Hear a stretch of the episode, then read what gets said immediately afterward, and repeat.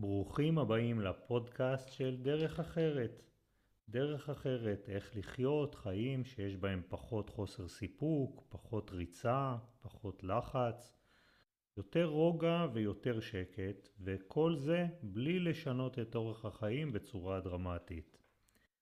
היום אנחנו נחשוף את הנוכל, אנחנו ננסה להבין למה הוא פועל כמו שהוא פועל, ואיך הוא מסתמן בתור זה שגורם לנו את רוב הבעיות.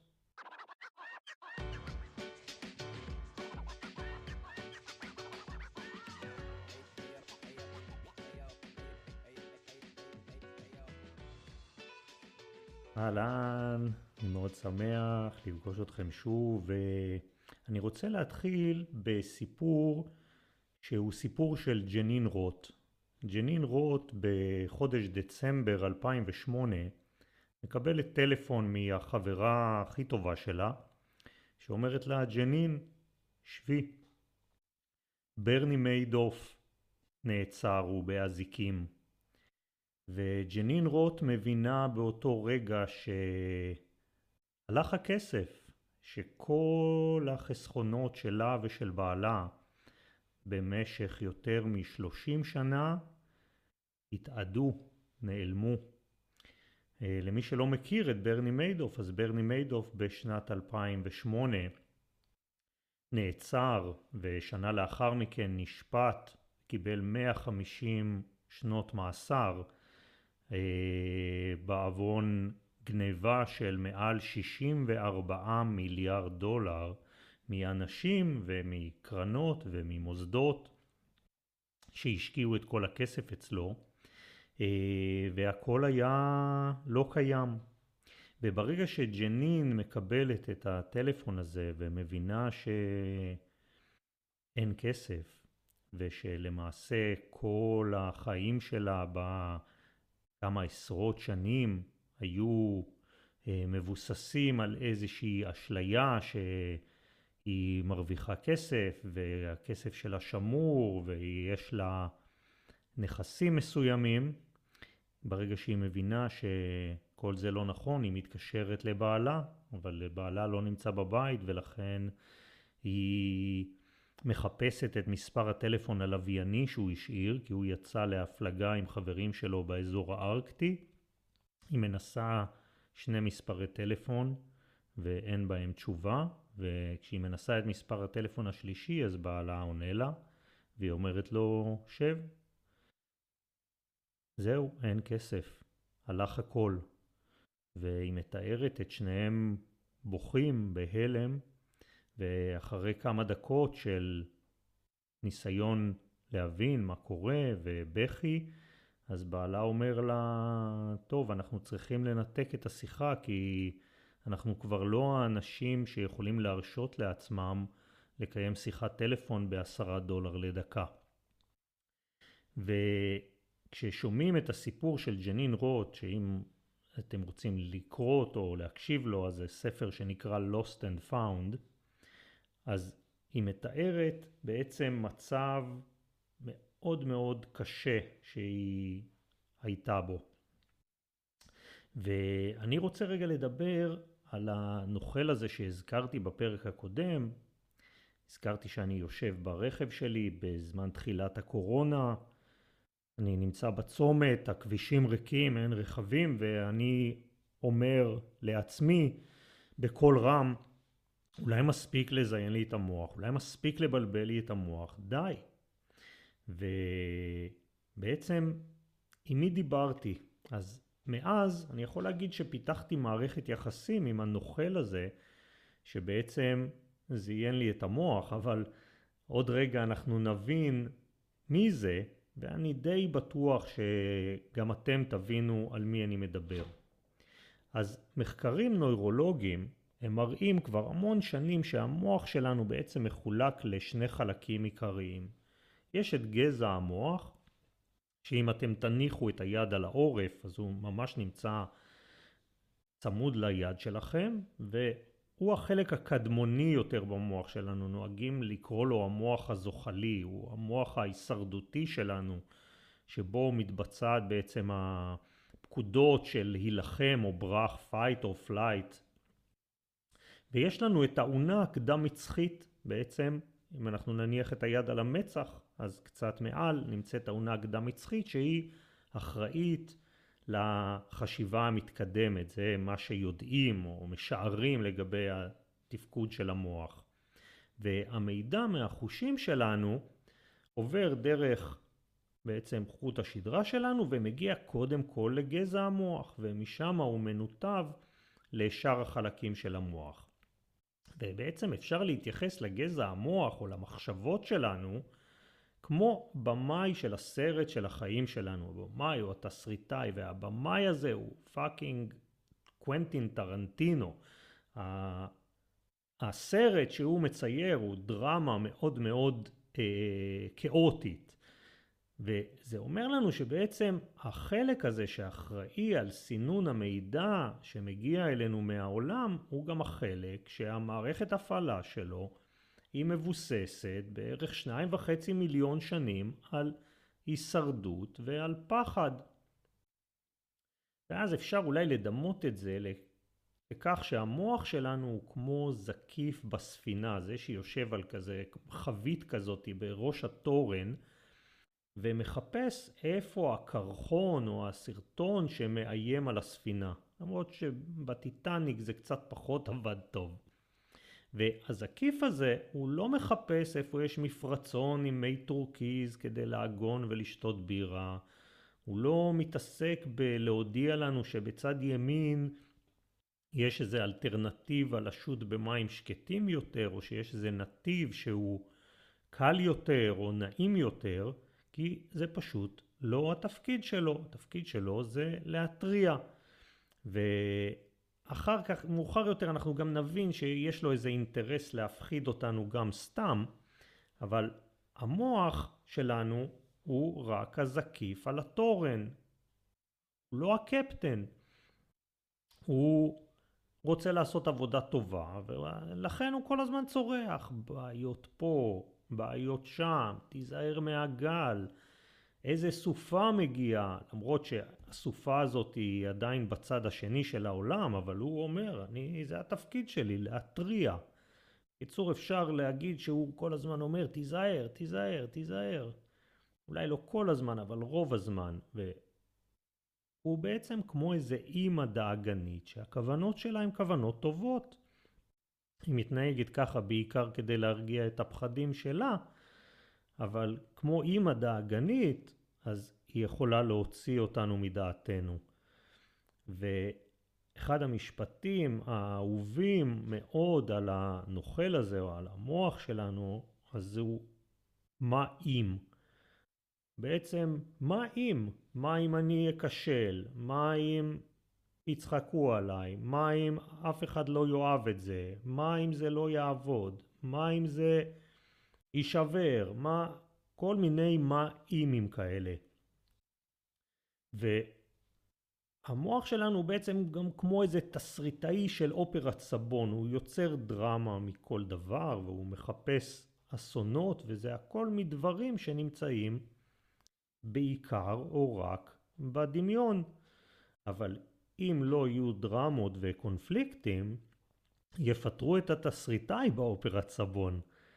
ובגלל הדבר הזה, אז בעצם המחשבות שלנו, או הנוכל הזה, הזקיף הזה, הוא נהפך להיות הקפטן של הספינה. הוא כבר לא רק הזקיף. ומי מינה אותו לתפקיד הזה? אנחנו. למה? כי אנחנו מינינו אותו גם מתוך הרגל, ככה אנחנו זוכרים ממתי שאנחנו קטנים, וגם ככה לימדו אותנו. אמרו לנו יש לנו מחשבות ורגשות, והם אנחנו, וצריך להתייחס אליהם במלוא הרצינות ולציית.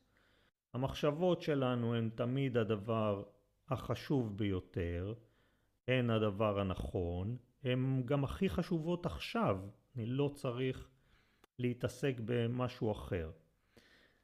הן אני, הן אומרות לי מה לחשוב, והן אומרות לי מה לעשות. ואז, בלי לשים לב, אנחנו אה, מעל 80% מהזמן או 70% מהזמן, קצת קשה לכמת את זה, אבל אנחנו נמצאים באיזושהי תחושת פחד שמשהו עומד לקרות או להתרחש. אנחנו דרוכים לקראת איזושהי סכנה מתקרבת, או אנחנו כל הזמן בוחנים לראות האם אנחנו עכשיו בדבר הנכון לעשות. ואם אתם לא מאמינים לי, אז אתם יכולים אפילו לחשוב על המחשבות שעוברות בכם, בכם עכשיו. גם עכשיו אתם אומרים, רגע, האם אני מתחבר לבן אדם הזה? אולי יש משהו אחר שעדיף לי לעשות מאשר לשמוע את הפודקאסט הזה, או זה בכלל לא בשבילי, ועוד כל מיני אמירות שאם אתם רגע תשחזרו, אז אתם תראו שהנוכל הזה, הוא יש לו כל מיני אמירות שקשורות גם לעכשיו. הוא אומר, אני לא צריך עזרה, אני כבר מכיר את זה, אולי בשביל אחרים זה עובד, אני מכיר את עצמי, זה לא בשבילי, אני מכיר את עצמי מספיק טוב, אני לא צריך לעשות את זה או משהו כדי לדעת מי אני, כל מיני אמירות כאלה שיש בהן גם איזושהי התנגדות וגם איזושהי דריכות לאולי יש איזו אופציה יותר טובה כי האופציה הזאת היא מסכנת אותי.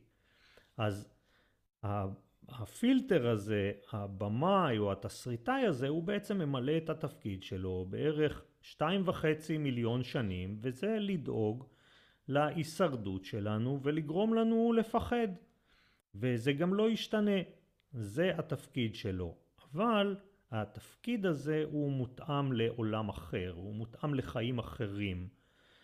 הוא מותאם לעולם שבו צריך לפחד מהאריה, שבו צריך לפחד מהממותה, שבו אם עכשיו אם יש אש, אז גם שם אני צריך לפחד. ובעולם המודרני זה בעיקר מפריע לנו לחיות. ואיך אנחנו בעצם מזהים את זה שאנחנו חיים באיזה פחד או באיזה דריכות. אז אנחנו פשוט צריכים להקשיב קצת לקול הזה שיש לנו בראש, למחשבות האלה, ואנחנו רואים שרוב הזמן אין לנוכל הזה משהו טוב להגיד. זה נכון שלפעמים המחשבות שלנו גם תורמות לנו ועוזרות לנו בדברים שימושיים, אבל ברוב הזמן הן בנויות מניתוח של דברים שקרו לנו בעבר ומדאגות מכל מיני תרחישים פסימיים שיקרו לנו בעתיד. אז בעצם יש פה איזה בעיה. כי אנחנו רוצים להיות מאושרים, רגועים, שלווים, מסופקים, שיהיה לנו שקט, ואנחנו מצפים שהמחשבות שלנו או המוח שלנו ישמשו אותנו לדבר הזה, כשאחד, הם בכלל לא אמורים לעשות את זה, זה בכלל לא התפקיד שלהם. ושתיים, יש להם תפקיד אחר, זאת אומרת שהאינטרס של המחשבות שלנו הוא בכלל אחר. ולבקש מהמחשבות שלנו ומהמוח שלנו להביא אותנו למצב הזה שבו אנחנו נהיה נינוחים, יהיה לנו נחת ושקט, זה כמו לבקש מרופא שיניים שלנו, מהרופא שיניים שלנו, שיטפל לנו בצוואה. או לבקש ממני לעשות לכם עכשיו ניתוח להחלפת ברך. אין פה שום סיכוי שזה יקרה. וגם לתת למחשבות שלנו לנהל אותנו זה בעצם כמו לתת לאנטיווירוס להיות המערכת הפעלה של המחשב. מה לדעתכם יקרה אם האנטיווירוס ינהל את המחשב? אז מה שיקרה זה שאנחנו לא נהיה מחוברים לאינטרנט, לא נוכל לקבל קבצים, בעצם אנחנו נשתמש רק בחלק קטנטן מהמשאבים שיש למחשב הזה, כי כל שאר הדברים הם מאוד מסוכנים עבור האנטיווירוס. ועוד דוגמה שאני יכול לתת זה לתת לרכב אוטונומי, היום כבר יש רכבים שהם כמעט אוטונומיים לחלוטין, אבל לתת לרכב אוטונומי להחליט לאן נוסעים. לא איך נוסעים, אלא לאן נוסעים. זאת אומרת, אני אכניס למחשב שאני רוצה לנסוע לחרמון, והוא יחליט שהכבישים בצפון מסוכנים מדי, ואני אקבל ככה הודעה מהבהבת במסך, מסוכן, מסוכן, מסוכן, מסוכן, והיעד ישתנה. לאן הוא ישתנה? הוא ישתנה לאיזה פארק שהייתי בו לפני כמה חודשים, שהוא קרוב לבית, נמצא איזה שני קילומטר מהבית, וזה בטוח, אני מכיר את הדרך, מכיר את המקום, אחלה. ואז בעצם המחשבות שלנו, או הנוכל הזה שהוא עומד מאחורי המחשבות האלה, הוא נהפך להיות הקפטן של הספינה. הוא לא רק הזקיף. ומי מינה אותו להיות הקפטן? אני.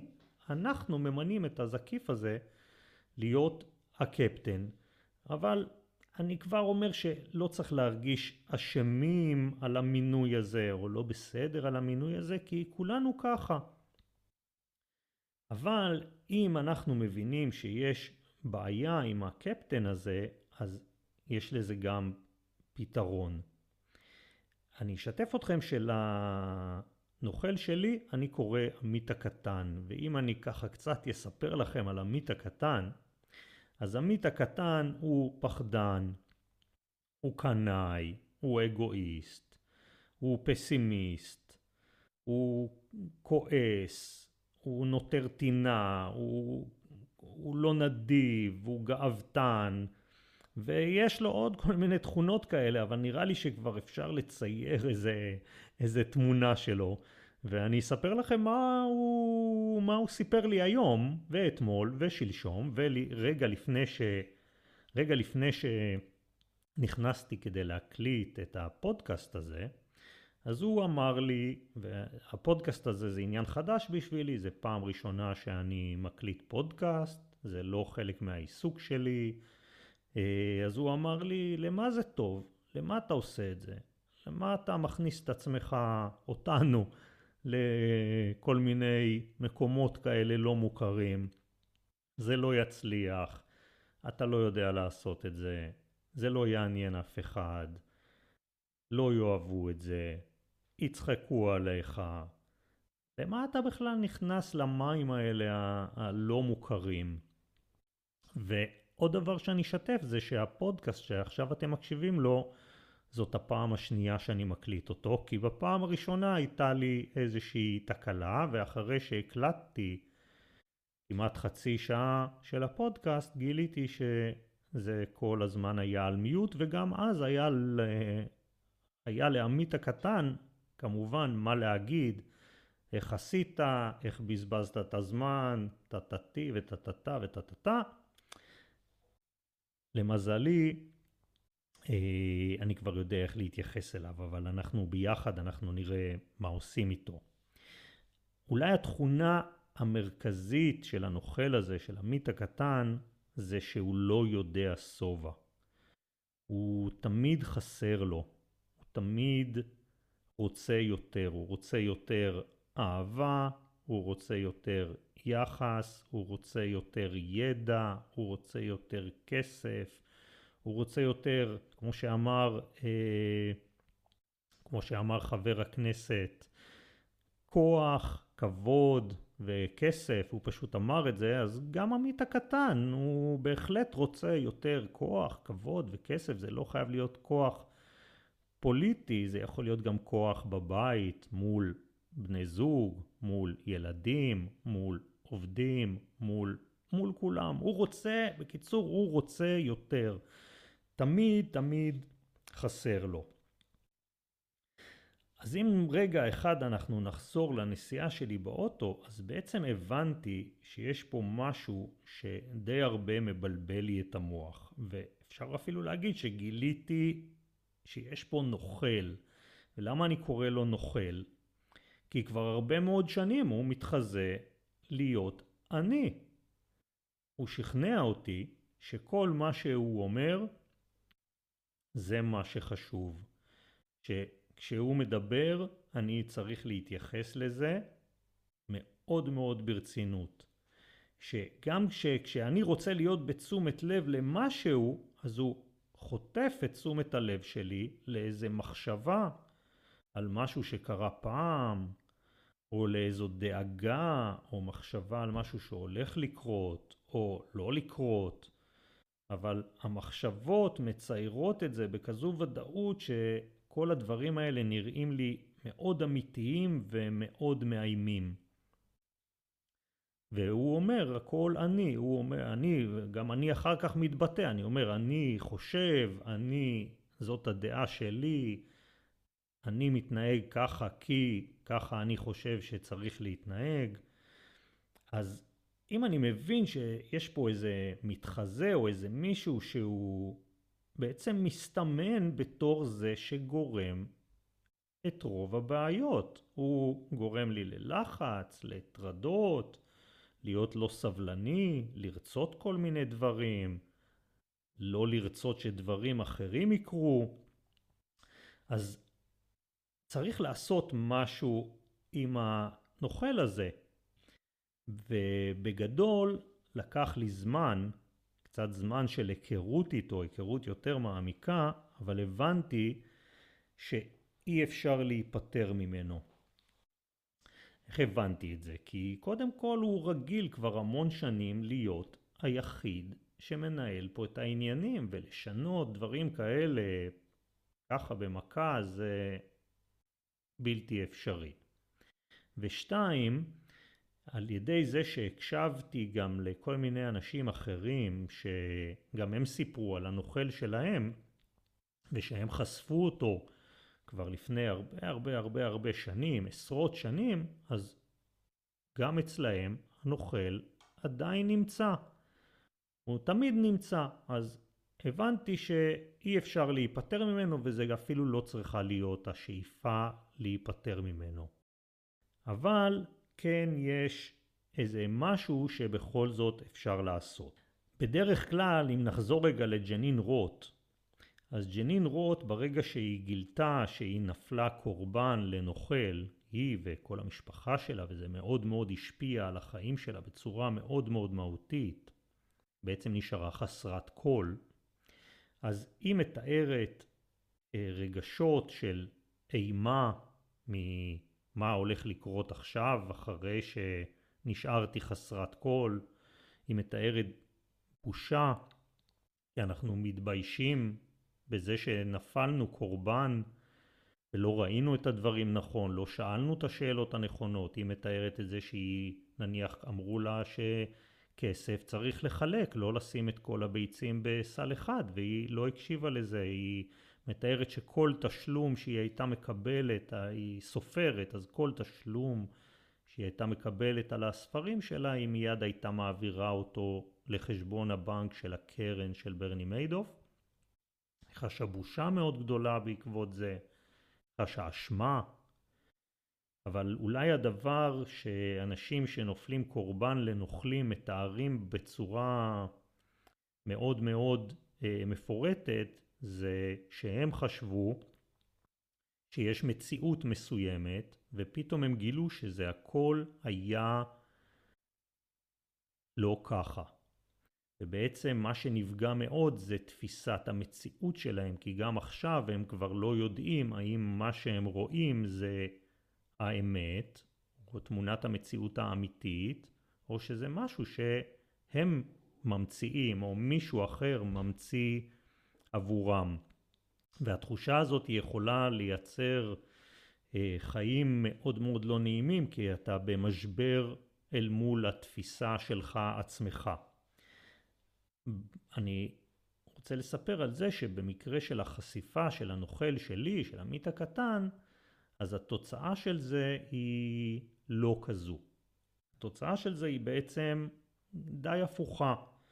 כי כתוצאה מחשיפת הנוכל הזה נוצר שחרור. כי אני כבר לא למעשה עבד מוחלט של מה שהנוכל הזה אומר, כי אני יודע לזהות אותו, בסדר? הוא נחשף. מעבר להזדהות הזאת המוחלטת עם הנוכל, יש הרגשה של עושר במציאות, כי הנוכל יש לו איזה נטייה לצמצם מאוד את המציאות כפי שהיא נתפסת, למשל לגבי אנשים, למשל לגבי מה שרואים, למשל לגבי האפשרויות שיש לי לעשות, לפעול, לחיות, ולכן במקרה של החשיפה של הנוכל הזה, אז יש לנו כאן אה, שחרור ולא הרגשה לא נעימה שנוצרת כתוצאה מכך. אז בפרק הבא אנחנו הולכים לדבר על איך בכלל שמים לב לנוכל הזה, איך אנחנו בודקים האם גם אצלי הוא חוגג, האם גם אצלי הוא היום הקפטן במקום שהוא יהיה רק בתפקיד שלו שזה זקיף שקצת פחות רלוונטי לתקופה הזו ואחרי שגילינו אותו איך אנחנו מתייחסים לזה שיש לנו נוכל בבית ומה עושים איתו. אז אנחנו נתראה בפרק הבא ושיהיה אחלה יום ביי ביי